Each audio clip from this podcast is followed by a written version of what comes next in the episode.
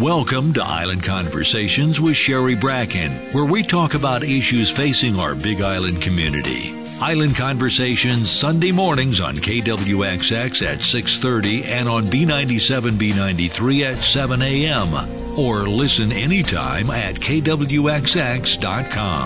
Island Conversations brought to you by KTA Superstores where you're someone special every day since 1916. Now, here's your host and producer, Sherry Bracken. Aloha, everybody. Welcome to a bonus podcast for Island Conversations. I was up at Pohakuloa training area on Thursday, November 21st for other things, specifically recording an interview with Hawaii County Prosecutor Mitch Roth.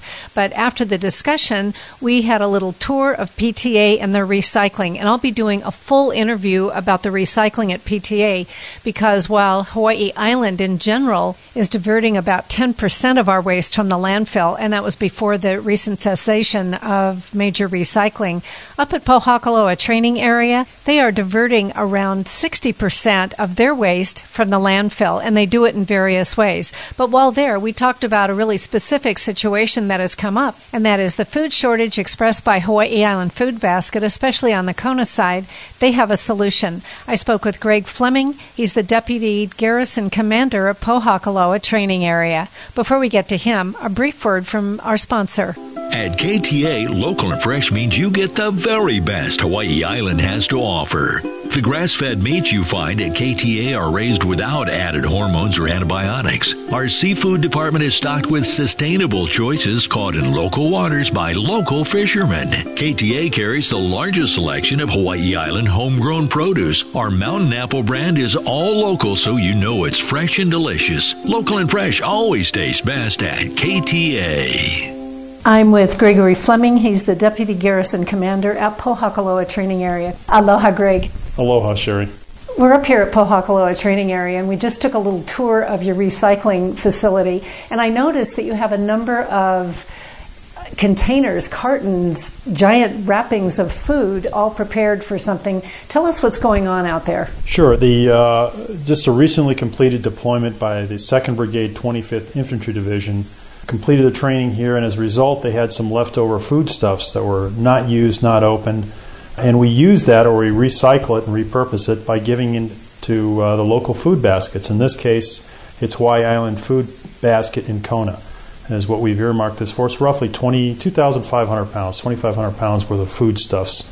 Some of it is uh, like Thanksgiving type food, so we're hoping they can use it here for the holiday coming up. Well, I'm positive they can. Tell us what kind of food you're talking about. I saw lots of cans of things. What's in those cans? Well, some of the cans are uh, mixed vegetables. We also have cans of fruit uh, that are there. We also have uh, unopened bags of instant mashed potatoes. There are trays of food to include turkey, and I believe pork was in there as well. Cans of cranberry, cans of bacon, believe it or not. We had a couple cans of bacon that are going to go down to the food pantry. Very interesting. Uh, and then we have uh, just uh, condiments, a number of condiments that are that you would normally see in a local food store, uh, you know, Safeway and places like that. Those all go together and get sent down to the food basket for use. I also saw that you had big packages of cookies. We do. We have very large packages or trays of cookies and cakes. We also have grits. If you want to eat instant grits, there's bags of instant grits in there too that uh, I'm sure people will find uh, flavorful. You know, you obviously have regular deployments up here, and today I know that the food basket has mentioned they really have a significant need for food. Is this the kind of thing you do with leftover food? Are there other things you do with leftover food?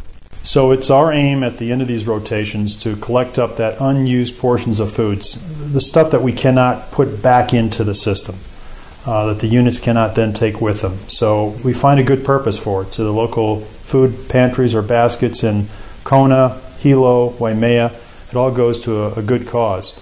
There's also uh, interesting enough that there's also food that we capture from the dining facilities, the mess halls, that we scrape off the plates and goes into a waste container.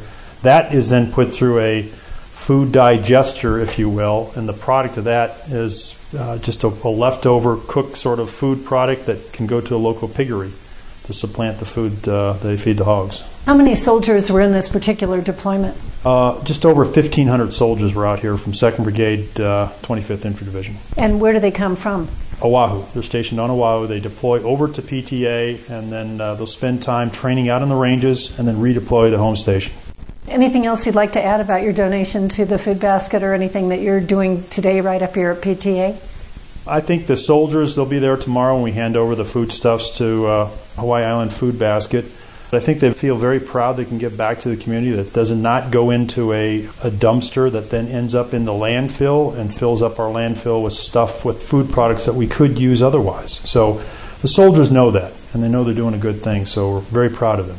Very good. Gregory Fleming, Deputy Garrison Commander, thank you so much for your time. Aloha. Aloha. Thank you, Sherry. And to our listeners, thank you so much for being with us. This has been a bonus podcast of Island Conversations, and I'm your host, Sherry Bracken. I was up at Pohakuloa training area to record another interview and had a tour of their recycling capabilities while there. It's truly amazing, and I will be doing a full interview about that as soon as I possibly can because they are a model that I believe our county should be following. It's, it's really amazing how much they recycle. Until the next Island Conversations, please let's all live and thrive with aloha. Ahui ho. Thank you for listening to Island Conversations with Sherry Bracken, available anytime at kwxx.com.